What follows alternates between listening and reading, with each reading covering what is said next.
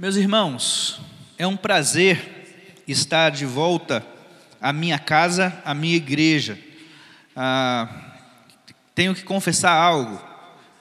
Essa mensagem já foi conversada, o pastor Cioli já veio conversando comigo, já acho que foi a terceira ou quarta tentativa de estar aqui com os irmãos, mas a agenda não casou, e por incrível que pareça, casou hoje.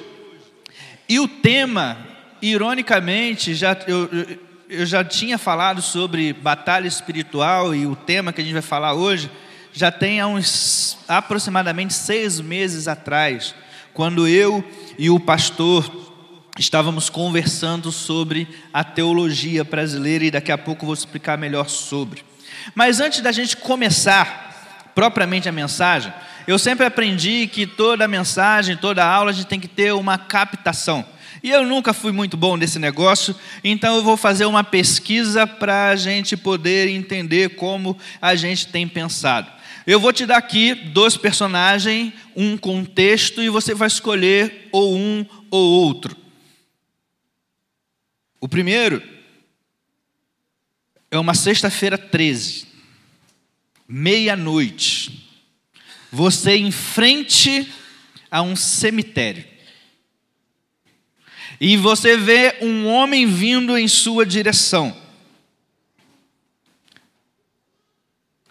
Quem você escolhe? O primeiro pode ser o endemoniado de Gadareno. Lembra dele? Peladão. Corrente não podia aprisioná-lo. Homens não podiam aprisioná-lo. Cadeias, nada conseguia detê-los. E o outro personagem é Judas Iscariotes, ex-discípulo de Jesus.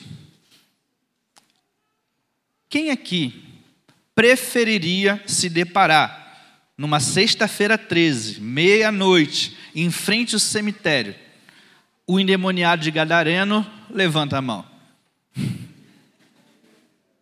Quem preferiria se encontrar com Judas? Levante a mão. Entendi. Ok. Captação feita. Eu nunca fui bom nesse negócio, mas espero que, um, que isso ajude na mensagem.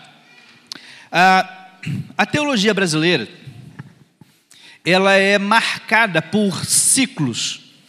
Ah, a gente teve um ciclo bélico ali na época, na década de 90, não sei se vocês lembram disso. Todas as músicas, a teologia, as mensagens se falava sobre Jesus Cristo como o nosso general. Só que passou essa fase. E aí, ali para a década de, no, de 2000, a gente tem a fase da batalha espiritual. E foi uma enxurrada de batalha espiritual. Tivemos ali Daniel Mastral, Neus Etioca, que começaram a fomentar a teologia da, da guerra espiritual no Brasil, e a gente passou alguns anos falando, falando, falando, falando, falando sobre batalha espiritual. Mas como no Brasil a nossa teologia é cíclica, é de fase, essa fase mudou. O que é um grande erro para nós enquanto igreja. É um erro porque, primeiro, o fato é que estamos em guerra. E essa mensagem foi pensada há cinco, seis meses atrás, numa conversa com o pastor Cioli, que não tinha nada a ver com o contexto que nós estamos vivendo atualmente. Mas aprove a Deus nos trazer justamente hoje, para deixar claro aos irmãos, e esse é o nosso desejo, que os irmãos saiam daqui cientes de que estamos vivendo uma batalha espiritual, quer queira, quer não. E isso, precisa, por isso precisamos de maturidade. E essa maturidade não veio, porque a teologia brasileira sempre vai dar as suas voltas. Já lemos o texto uh, Efésios 6, de 11 a 17, Vistam toda a armadura de Deus para poderem ficar firmes contra as ciladas do diabo. Pois a nossa luta não é contra pessoas, mas contra os poderes e autoridades, contra os dominadores deste mundo de trevas, contra as forças espirituais do mal nas regiões celestiais. Pois, por isso, vistam toda a armadura de Deus, para que possam resistir no dia mal e permanecer inabaláveis depois de terem feito tudo. Assim, mantenham-se firmes, cingindo-se com o cinto da verdade, vestindo a couraça da justiça e tendo os pés calçados com a prontidão do evangelho da paz. Além disso, usem o escudo, o escudo da fé, e com o qual vocês poderão apagar todas as setas inflamadas do maligno. Usem também o capacete da salvação e a espada do Espírito, que é a palavra de Deus. Essa carta é uma carta atípica dentro daquilo que a gente conhece do apóstolo Paulo. Normalmente a gente está acostumado com as cartas de Paulo ser uma carta reativa a algum tipo de heresia, algum tipo de contenda dentro da igreja. Efésios, por incrível que pareça, é uma carta de forte encorajamento. Paulo não escreveu o livro, a carta de Efésios, para corrigir nada.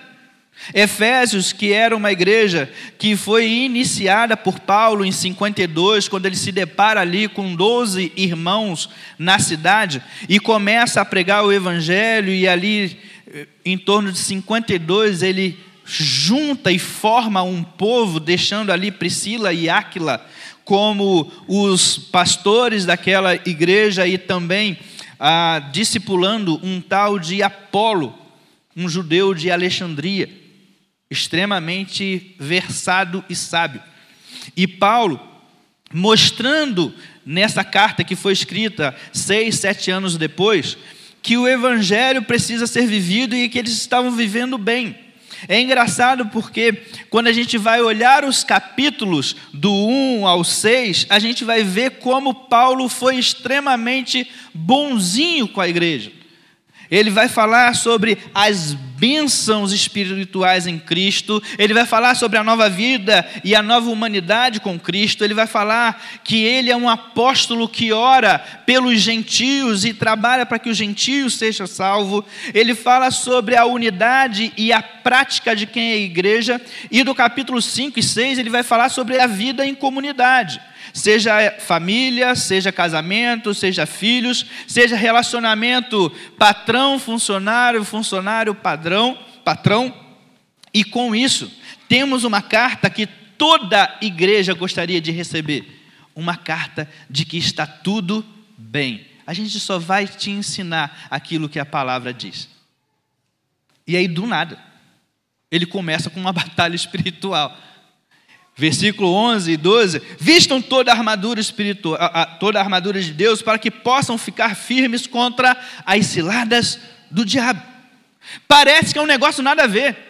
Parece que Paulo foge do assunto, mas não. Algo que é muito interessante para nós é que a falsa sensação de paz faz com que a gente ah, baixe guarda. Eu sou carioca. Ah, não riam, por gentileza. Eu ando em Ipatinga bem mais tranquilo do que eu ando no Rio de Janeiro. Porque o ambiente eu sei que é diferente. Eu sei que lá eu estou em guerra. E o problema nosso é que muitas vezes a gente esquece de que a gente está em guerra. A gente não, a gente não percebe, não percebe essa luta que é nossa. O versículo 2, ah, o versículo 12 diz isso. A nossa luta não é contra carne nem contra sangue. A nossa luta. Até porque, irmãos, quem está em guerra somos nós. Nós contra o reino das trevas. Deus não tem inimigo. O diabo não é inimigo de Deus. Se Deus quiser, acabou pronto. mas nós temos inimigos. É isso que Pedro vai falar, que é, 1 Pedro 5,8, que o diabo, o nosso inimigo, é como o leão que está rugindo e procurando a oportunidade para nos devorar. E aqui é devorar no sentido de estraçalhar mesmo. Esse é o nosso inimigo. Estamos em guerra, temos inimigo que monta ciladas contra nós, estratégias para nos derrotar, estratégias para nos ferir, estratégias para nos tirar do foco em que nós devemos ter, estratégias para que a gente olhe para outras coisas e perca a direção do que é mais importante.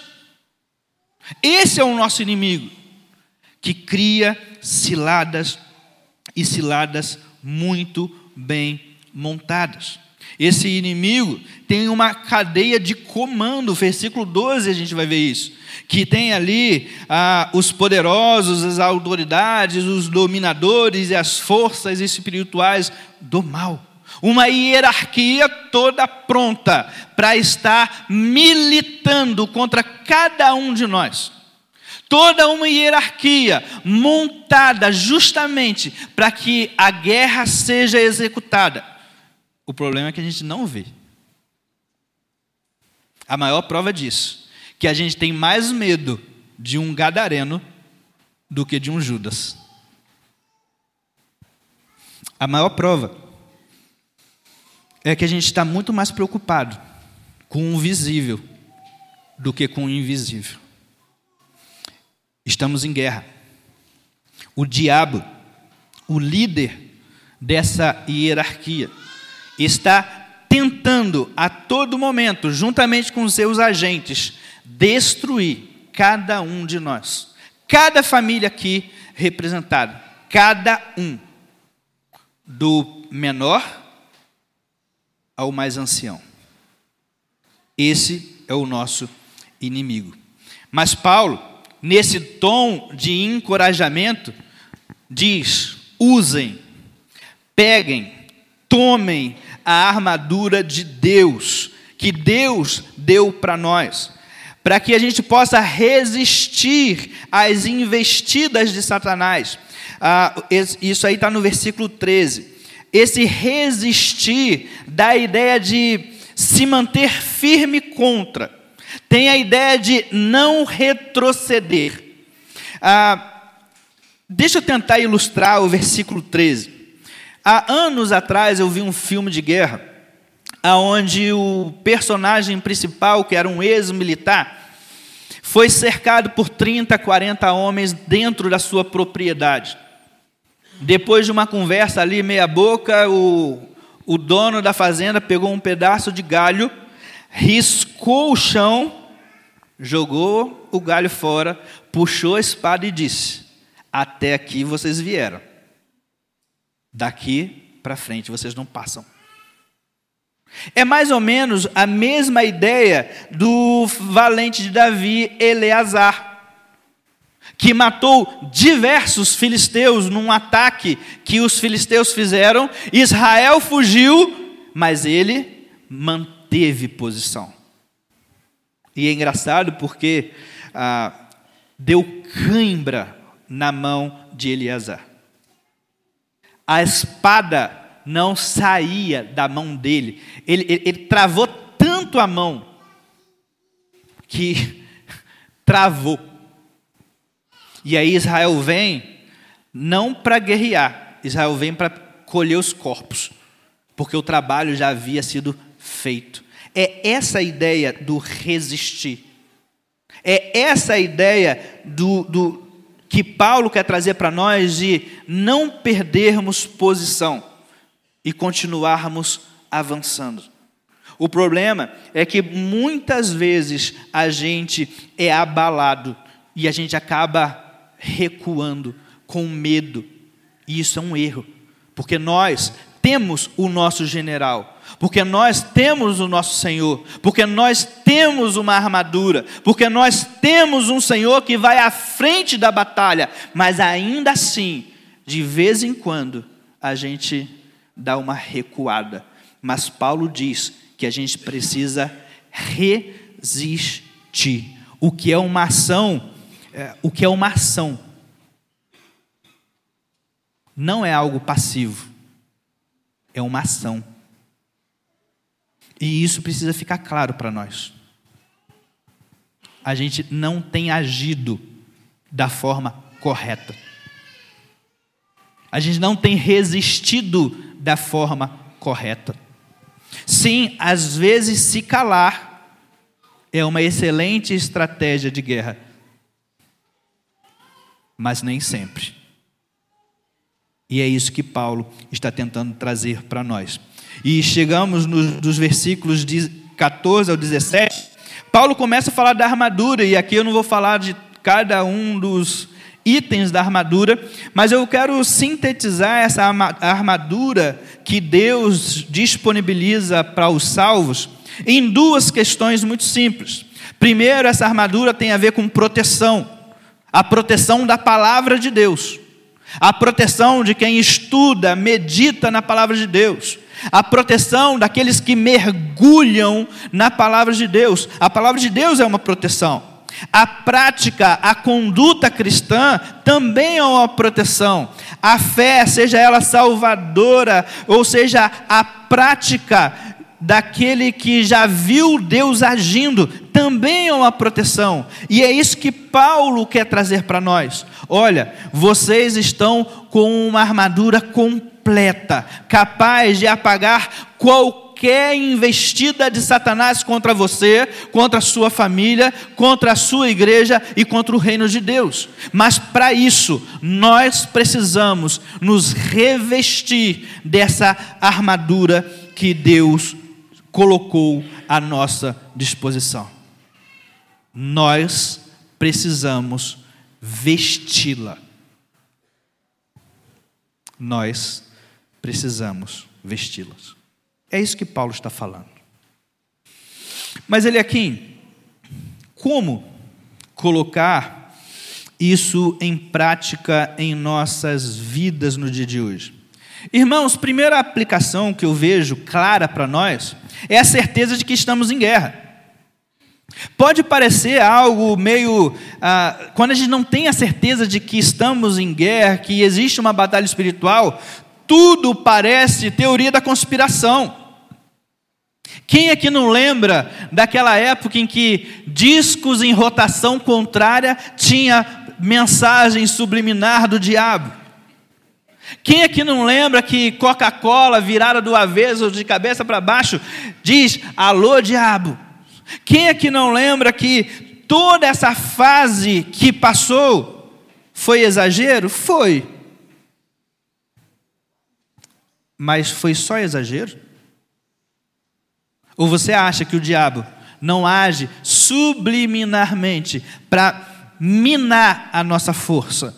Ou você acha que o diabo não tem a capacidade, a inteligência, a sagacidade de utilizar meios que a gente nem percebe para nos atacar, para nos afrontar? É óbvio que sim. O problema é que às vezes a gente baixa a guarda. Não, eu não sou soldado. Não, eu não estou em guerra. Não. Não. Você é salvo. Se você é salvo, parabéns. Você está em guerra. Mas o que eu vejo é que as pessoas dentro da igreja ficam respirando esse paz e amor. O que eu vejo é uma igreja muito longânima com tudo, uma igreja que não se posiciona com nada, uma igreja que tem medo de ferir o mundo, enquanto o mundo não está nem aí para nós. Você prefere o quê? Palavras bajuladoras, mentirosas, ou palavras duras, mas que sejam verdades? Quando eu digo para alguém, você é pecador, precisa de Cristo, eu não estou ofendendo ele, estou amando ele. O problema é que até a nossa mensagem evangelística mudou. Já reparou isso?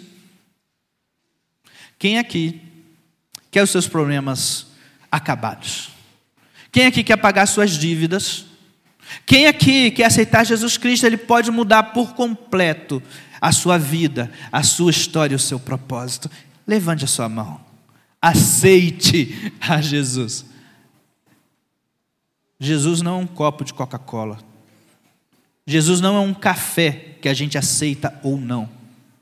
O problema é que quando a gente tem a ideia de que nós não estamos em guerra, meu irmão, isso é um perigo. A Sun Tzu escreveu um livro, A Arte da Guerra, e ele coloca que a suprema arte da guerra é derrotar o inimigo sem lutar.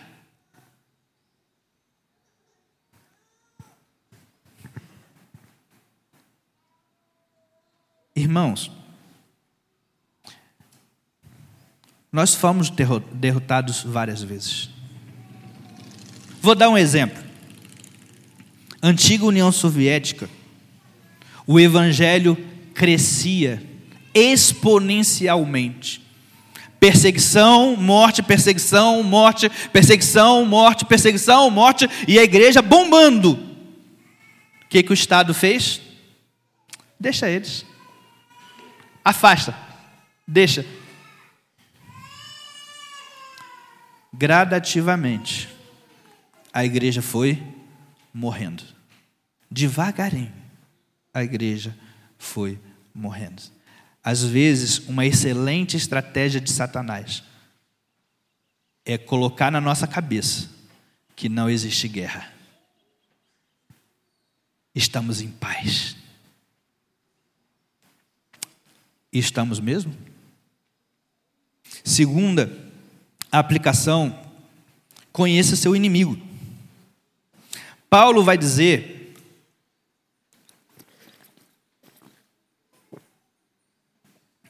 que o nosso inimigo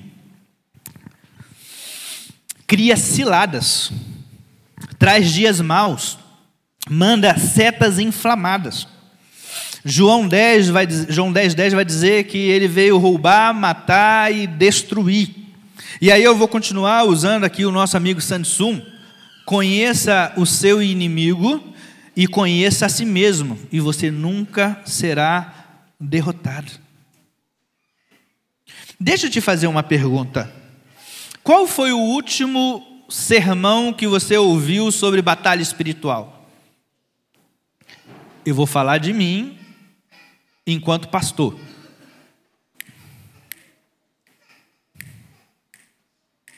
Muito tempo.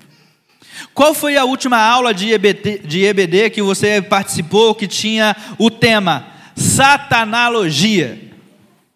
A doutrina de Satanás. Mas a gente, se a gente não conhecer o nosso inimigo, meu irmão, minha irmã, a gente está fadado a ser derrotado. Se a gente não começar a nos conhecer e a conhecer o nosso inimigo, é óbvio que a gente vai ser derrotado, porque a gente não conhece o mínimo sobre o nosso inimigo. A gente está preocupado se alguém vai cair endemoniado. A gente está preocupado se a voz vai mudar, se a mão vai ficar torta. Não, o diabo não está preocupado com isso. O diabo está muito mais preocupado em entrar na cultura, permear a cultura e transformar a cultura judaico-cristã em algo ruim, em algo mal, que ninguém pode falar o óbvio que já é taxado de fundamentalista. Você acha mesmo que o diabo hoje está preocupado em alguém cair endemoniado? É óbvio que não, a desgraça é muito maior. Ele está interessado lá do bercinho do teu filho, lá no desenho infantil, lá no prezinho, trazer várias informações soltas. Soltas, nada a ver. Deus é amor. Não, a gente não pode julgar ninguém. Várias informações soltas. Aí o diabo usa isso contra a igreja do Senhor. Armadilha. Armadilha. Eu acho engraçado, porque nós, enquanto cristãos, não temos olhado para isso de forma emergencial. Nós não somos mais um mundo cristão. Nós não somos mais um mundo cristão. Ponto. Daqui para frente, a guerra não é contra Israel. Vai chegar na gente. E aí eu pergunto é se você está revestido de toda a armadura de Deus. Porque você vai resistir a levar um tapa, a jogarem mijo em você, igual aconteceu na Europa, a falarem mal, a te agredirem, a perseguirem os seus filhos, a quererem tomar os seus filhos. Você está preparado para isso? Mas o nosso inimigo tem se preparado, ganhado centímetro a centímetro terreno dentro da igreja. E a gente não tem visto isso.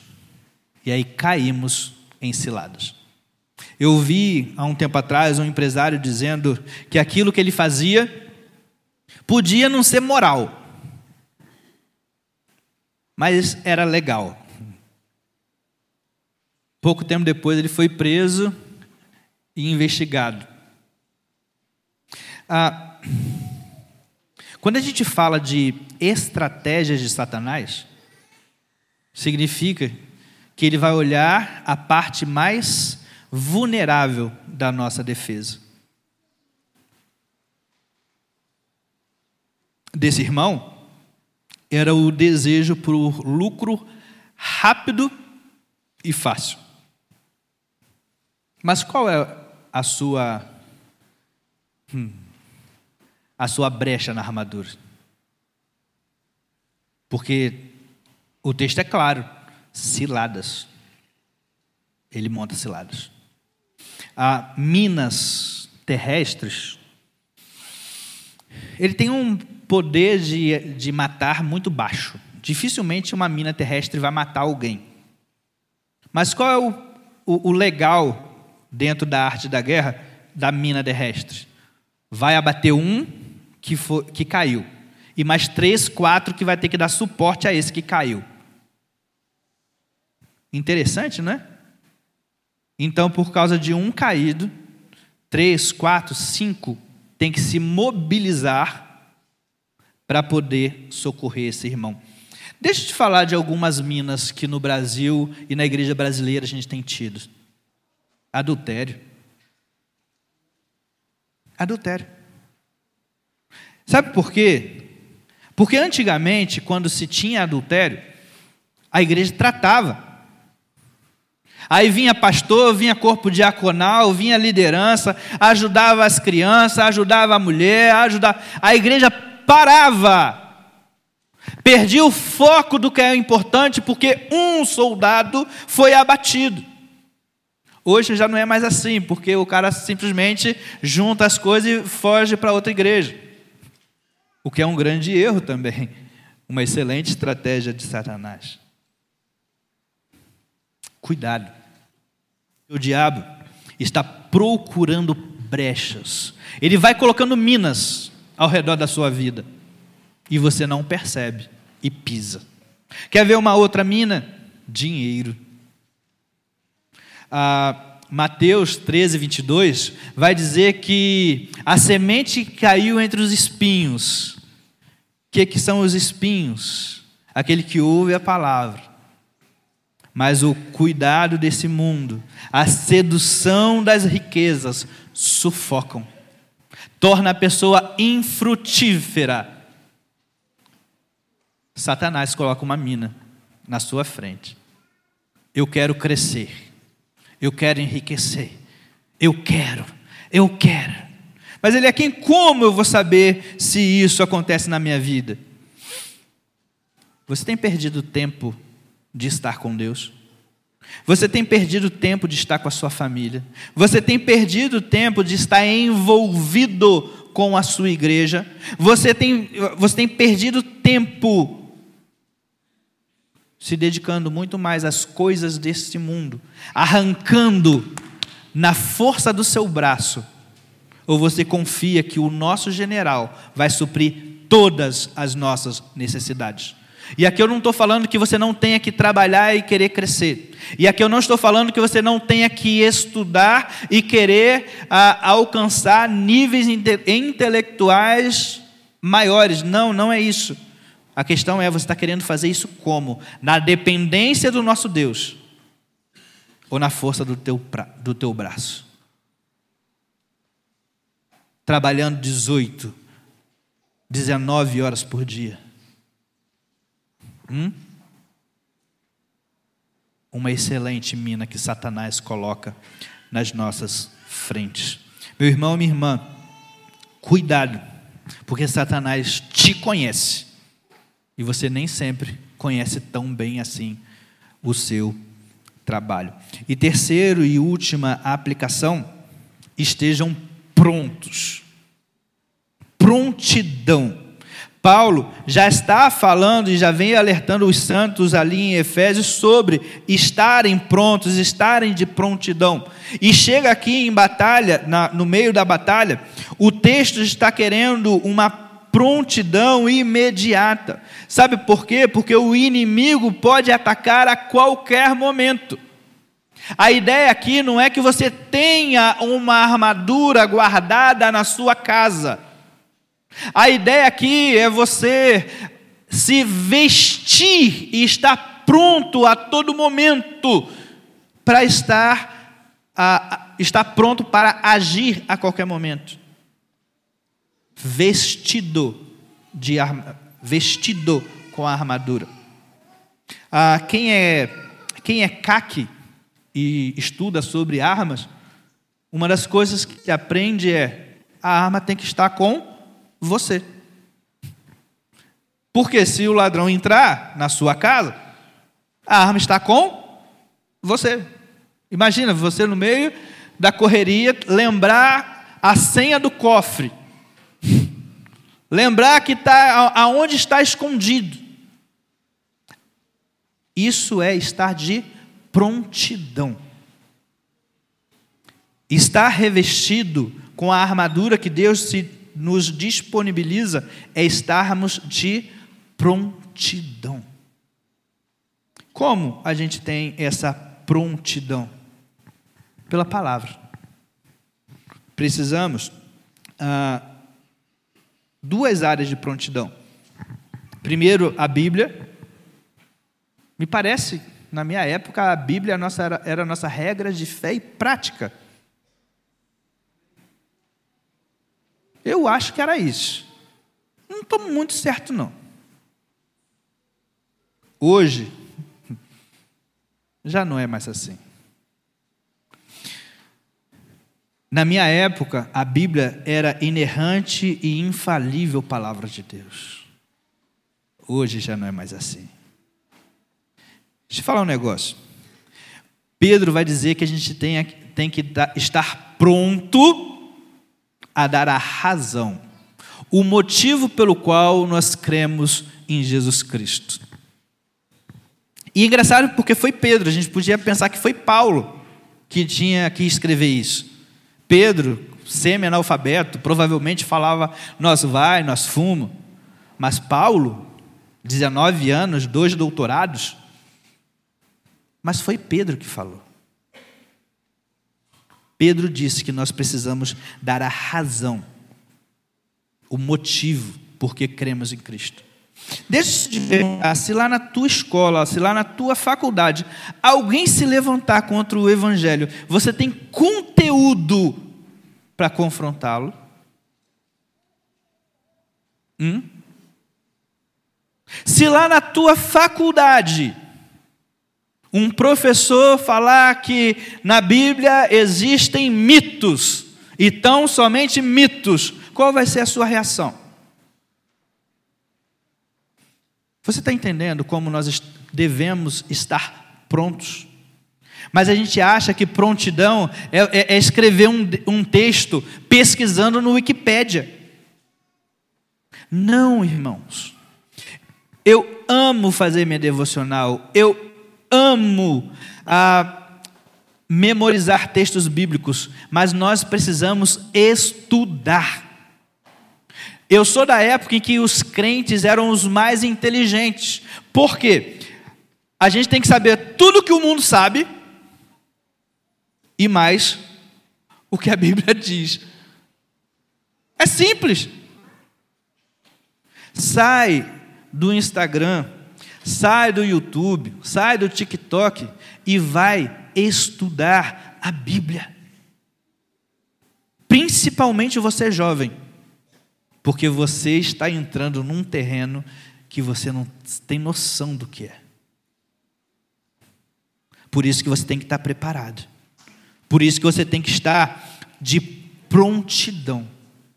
Porque se você não estiver pronto, se você não estiver preparado, você vai ser mais técnico do que cristão. Eu vou contar duas palavras que eu ouvi de psicólogos, pastores cristãos. Uma mulher mandou uma mensagem para o cara. Eu estou namorando com dois homens. O que eu devo fazer? O pastor cristão. É. Se relacione com os dois e procure quem você ama mais.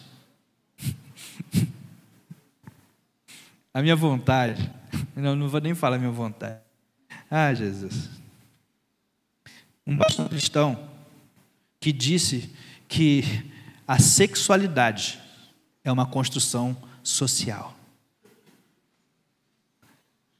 Deus não fez homem e mulher, foi a sociedade.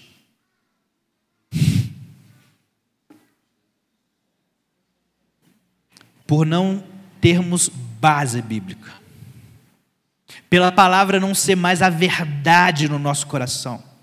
Nós somos mais qualquer coisa do que cristão.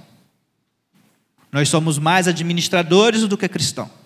Nós somos mais psicólogos do que cristão. Nós somos mais cientistas do que cristão. Deixa eu te falar algo.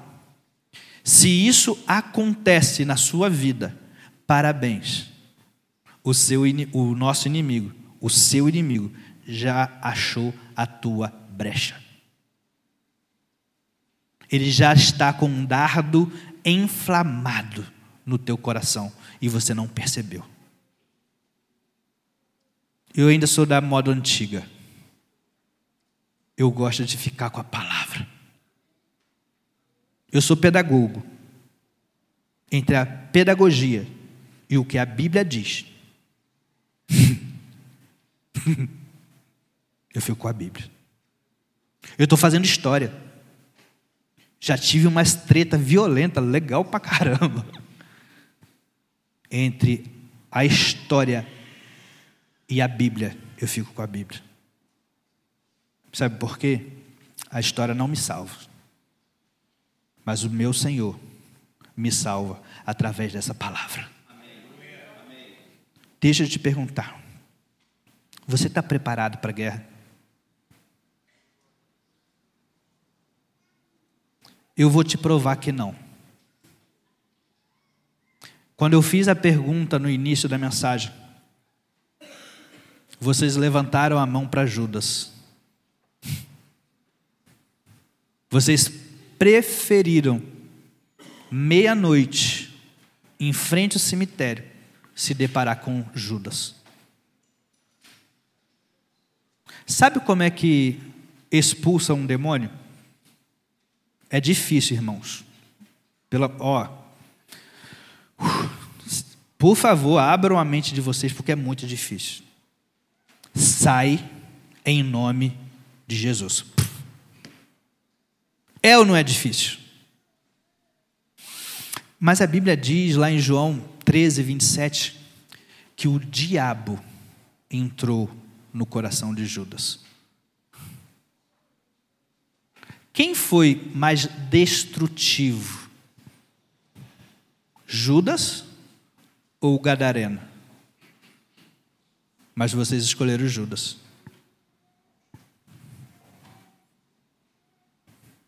Vocês não estão vendo o que a cultura está ensinando para você e para os seus filhos.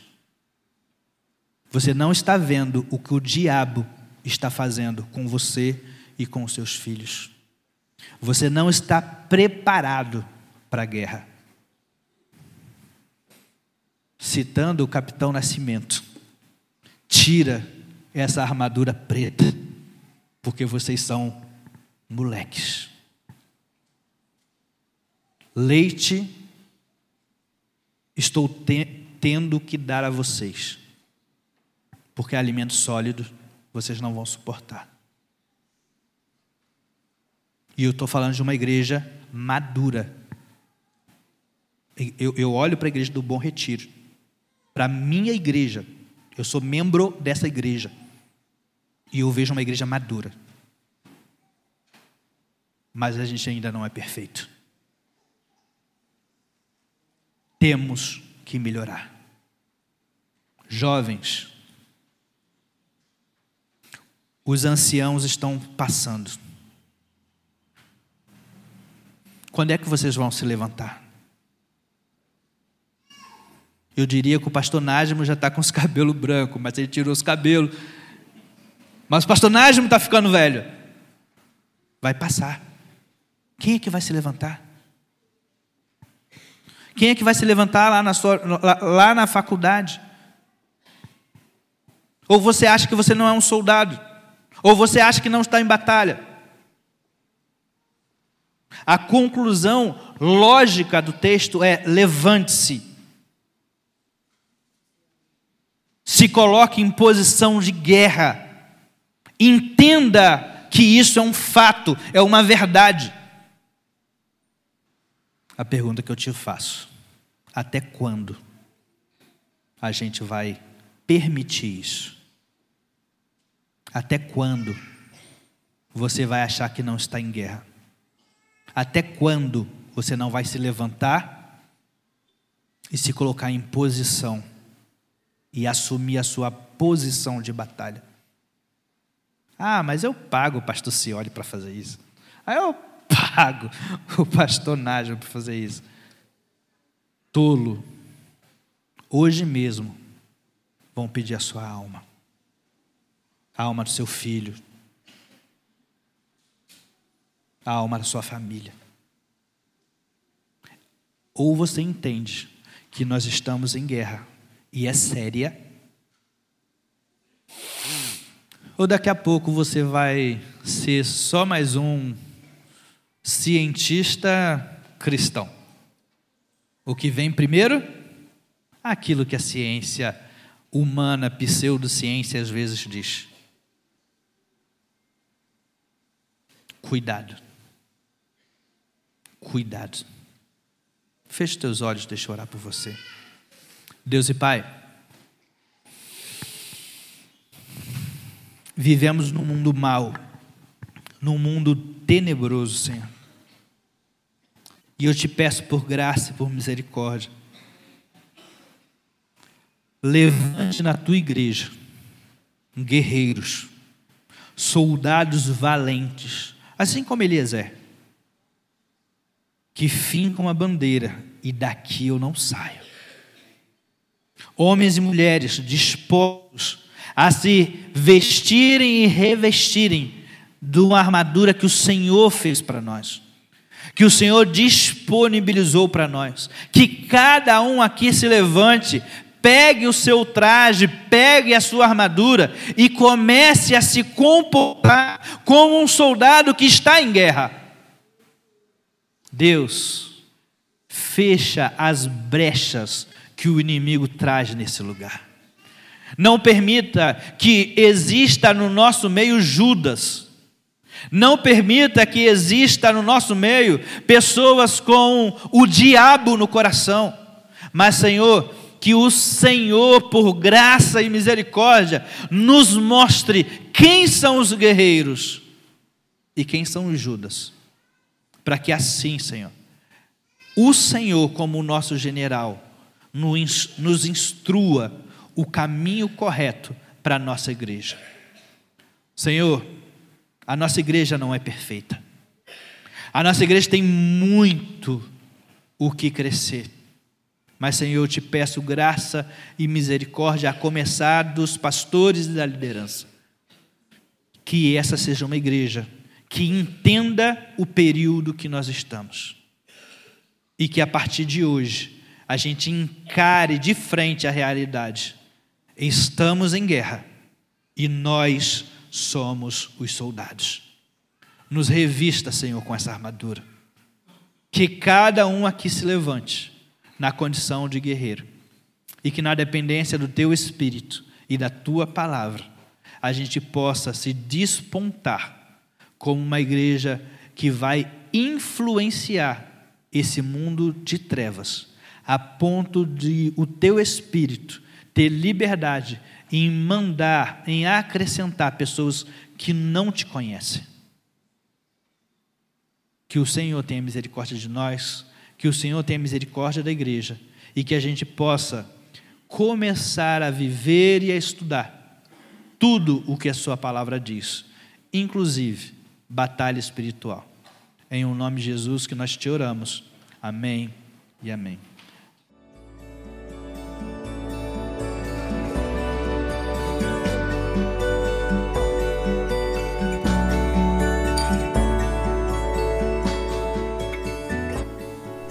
A Igreja Batista do Bom Retiro tem plena convicção de que a palavra de Deus é poder para salvar e transformar vidas. Nosso desejo é que essa mensagem tenha alcançado seu coração. Para saber mais sobre quem somos e em quem acreditamos, acesse ibbrpatinga.com.br.